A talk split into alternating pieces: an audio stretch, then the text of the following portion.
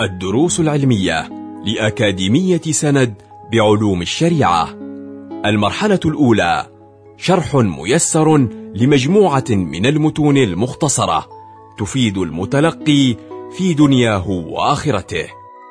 مقرر الإيمان والاعتقاد، شرح منظومة عقيدة العوام مع الشيخ عبد الله بخريصة. بسم الله الرحمن الرحيم. الحمد لله رب العالمين، والصلاة والسلام على أشرف الأنبياء وإمام المرسلين سيدنا محمد وعلى آله وصحبه أجمعين.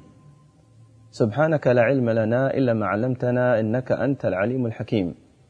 يا فتاح يا عليم، يا فتاح يا عليم، يا فتاح يا عليم، افتح علينا فتحا قريبا برحمتك يا أرحم الراحمين. نواصل معكم شرح منظومة عقيدة العوام للإمام السيد أحمد المرزوقي عليه رحمة الله، حيث وصلنا إلى قول الناظم عليه رحمة الله: عن تسع نسوة وفاة المصطفى، خيرنا فاخترنا النبي المقتفى، عائشة وحفصة وسودة، صفية ميمونة ورملة، هند وزينب كذا جويرية، للمؤمنين أمهات مرضية. في هذه الأبيات المباركة يتحدث المصنف عليه رحمة الله عن زوجات النبي صلى الله عليه وسلم، حيث يجب على كل مكلف أن يعرف زوجات النبي عليه الصلاة والسلام أمهات المؤمنين. فقد ذكر العلماء أن النبي عليه الصلاة والسلام قد دخل بعدد من النساء بلغ عددهن إحدى عشرة امرأة.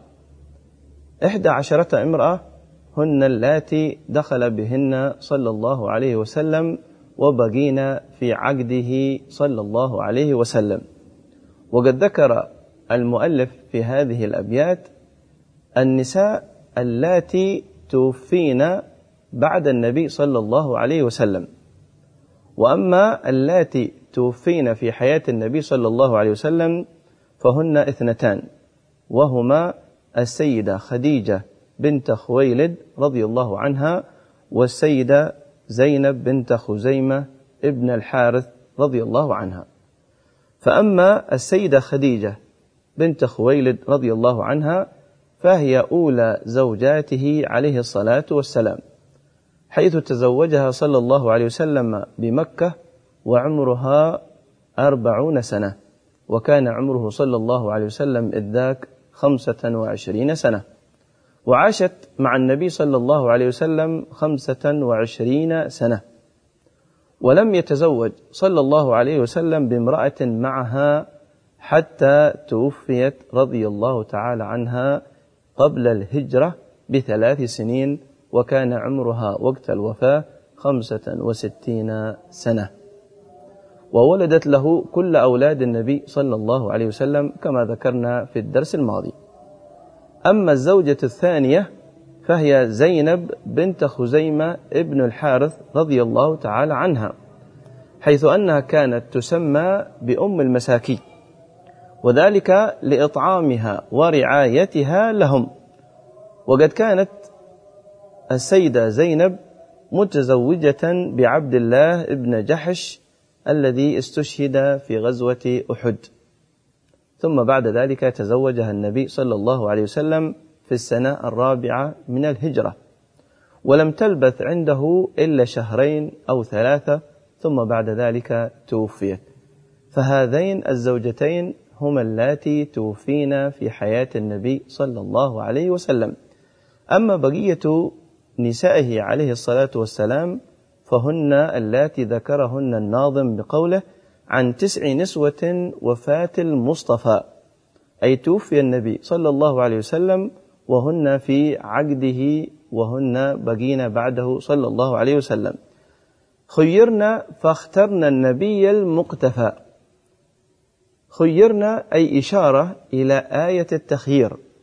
آية التخيير ذكر أهل التفسير أن هؤلاء التسعة من النساء طلبنا من النبي صلى الله عليه وسلم شيئا من عرض الدنيا وطلبنا زيادة في النفقة، فهجرهن النبي صلى الله عليه وسلم شهرا، حتى أشيع في أوساط المجتمع أن النبي صلى الله عليه وسلم قد طلق زوجاته وهو لم يطلقهن. ثم أنزل الله سبحانه وتعالى هذه الآيات، قال الله تعالى: يا أيها النبي قل لأزواجك إن كنتن تردن الحياة الدنيا وزينتها فتعالين أمتعكن وأسرحكن سراحا جميلا، وإن كنتن تردن الله ورسوله والدار الآخرة فإن الله أعد للمحسنات منكن أجرا عظيما.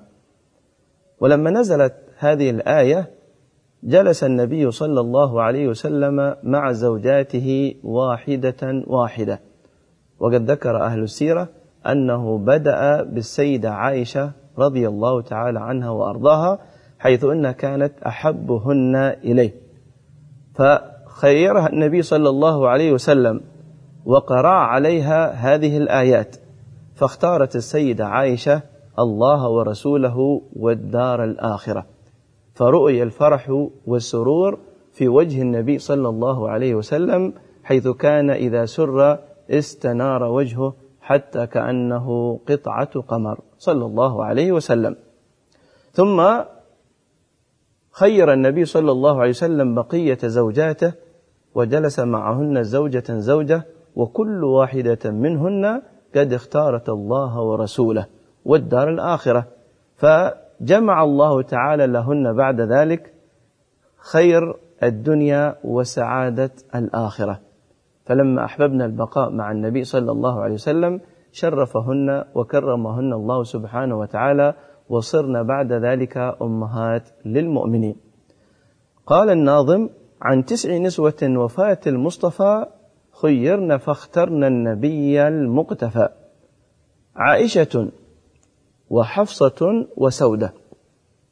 بدأ الناظم يذكر زوجات النبي صلى الله عليه وسلم التسع، حيث بدأ بالسيدة عائشة الصديقة بنت الصديق رضي الله تعالى عنهما، حيث عقد عليها النبي صلى الله عليه وسلم بمكة وهي بنت سبع سنين، ودخل بها بالمدينة في شوال وهي بنت تسع سنين، ولم يتزوج صلى الله عليه وسلم بكرا غيرها، وكانت أحب نسائه إليه.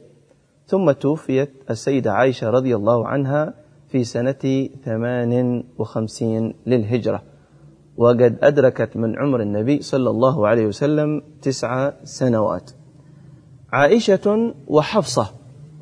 وأما حفصة فهي حفصة بنت عمر ابن الخطاب رضي الله عنها، كانت متزوجة مع خنيس بن حذافة رضي الله عنه، ثم توفي بجراحات أصابته بغزوة بدر وقيل بغزوة أحد، فتأيمت حفصة فصارت لا زوج لها، فعرضها سيدنا عمر على عثمان فلم يقبل، ثم عرضها على أبي بكر الصديق فسكت، ثم خطبها النبي صلى الله عليه وسلم وتزوجها في السنة الثالثة من الهجرة.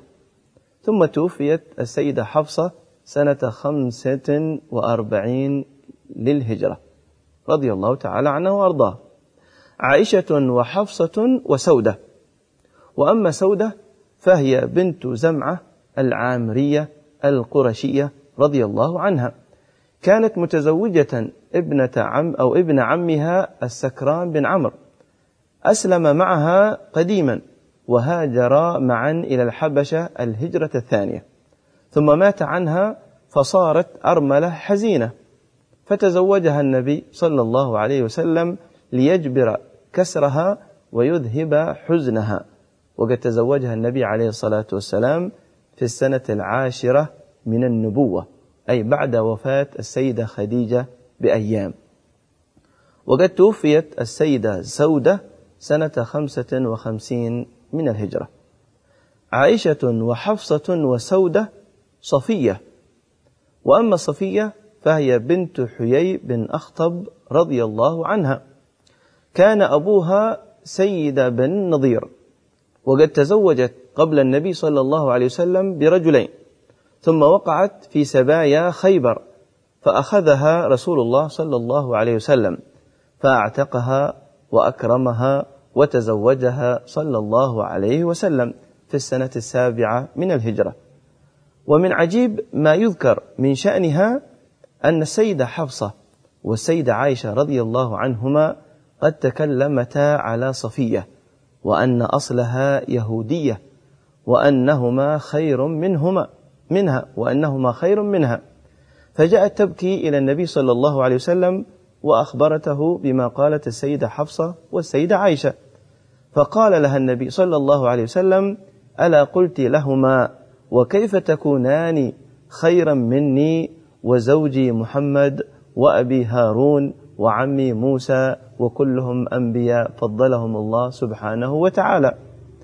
فعند ذلك كانت تخبر السيدة حفصة والسيدة عائشة بهذه القولة التي علمها إياها النبي صلى الله عليه وسلم، فبعد ذلك سكتت السيدة حفصة والسيدة عائشة رضي الله تعالى عنهن وأرضاهن.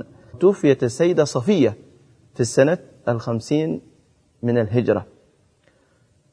عائشة وحفصة وسودة، صفية ميمونة ورملة. أما ميمونة فهي بنت الحارث الهلالية رضي الله تعالى عنها وأرضاها، وهي خالة عبد الله بن عباس رضي الله عنه، تزوجها صلى الله عليه وسلم بعد أن ترملت بموت زوجها أبو رهم بن عبد العزة العامري بعد عمرة القضاء في السنة السابعة من الهجرة، ثم توفيت بعد ذلك في السنة الحادية بعد الخمسين من هجرة النبي صلى الله عليه وسلم، وهي آخر من تزوج بها صلى الله عليه وسلم. صفية ميمونة ورملة. وأما رملة فهي بنت أبي سفيان صخر بن حرب رضي الله عنها، كنيتها أم حبيبة، هاجرت مع زوجها عبد الله بن جحش إلى الحبشة، وهناك ولدت له حبيبة فكانت تكنى بأم حبيبة، ثم تنصر زوجها بالحبشة وأبت أن تتنصر وبقيت على الإسلام وثبتت، فأرسل النبي صلى الله عليه وسلم يخطبها، ووكل النجاشي ليعقد له عليها في السنة السابعة من الهجرة. وقدم النجاشي المهر عن رسول الله صلى الله عليه وسلم وأقام لهم وليمة. ثم توفيت السيدة رملة في سنة أربع وأربعين من الهجرة. ثم قال الناظم: هند وزينب كذا جويرية. فأما هند فهي بنت أبي أمية حذيفة بن المغيرة رضي الله عنها، كانت تكنى بأم سلمة، وكانت متزوجة مع أبي سلمة عبد الله بن عبد الأسد، ولما توفي زوجها أبو سلمة خلفها بعده النبي صلى الله عليه وسلم، فتزوجها في السنة الرابعة من الهجرة، وعاشت حتى عام اثنين وستين من الهجرة، ثم توفيت في ذلك العام. هند وزينب.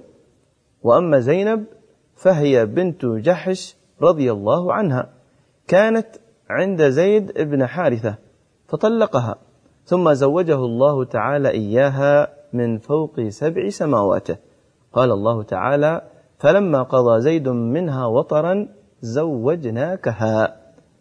فكانت السيدة زينب تفخر على أزواج النبي صلى الله عليه وسلم، تقول: زوجكن آباؤكن وزوجني الله من فوق سبع سماواته.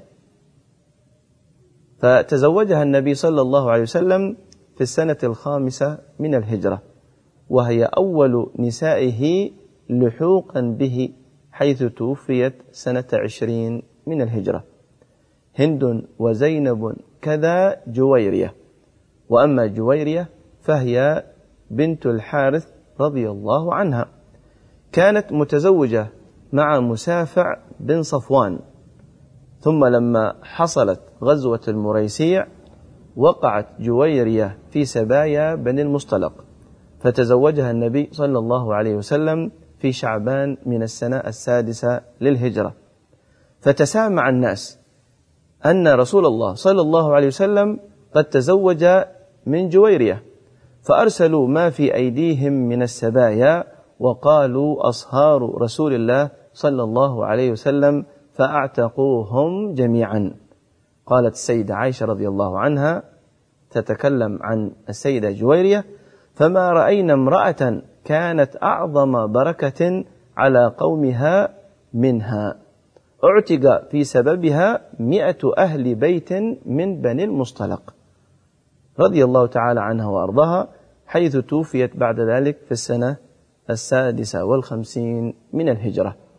هند وزينب كذا جويرية للمؤمنين أمهات مرضية، أي هؤلاء هن أمهات المؤمنين اللاتي ارتضاهن الله سبحانه وتعالى بأن يكن أمهات للمؤمنين. قال الله تعالى: النبي أولى بالمؤمنين من أنفسهم وأزواجه أمهاتهم، فهن أمهات المؤمنين في تعظيم حقهن وتحريم نكاحهن على التأبيد، لا في النظر إليهن والخلوة بهن، فإنه حرام في حقهن كما هو في حق النساء الأجانب. يقول الله سبحانه وتعالى: وإذا سألتموهن متاعا فاسألوهن من وراء حجاب. هذه خلاصة مختصرة عن زوجات النبي صلى الله عليه وسلم، نسأل الله سبحانه وتعالى أن يرزقنا محبتهن ومحبة آل بيت رسول الله، وأن يكرمنا بمتابعة النبي صلى الله عليه وسلم ظاهرا وباطنا، وصلى الله على سيدنا محمد وعلى آله وصحبه وسلم، والحمد لله رب العالمين. كنتم مع الدروس العلمية لأكاديمية سند بعلوم الشريعة. يمكنكم متابعة جميع الدروس عبر موقع الأكاديمية وتطبيقاتها الإلكترونية. سند، علم، سلوك، دعوة.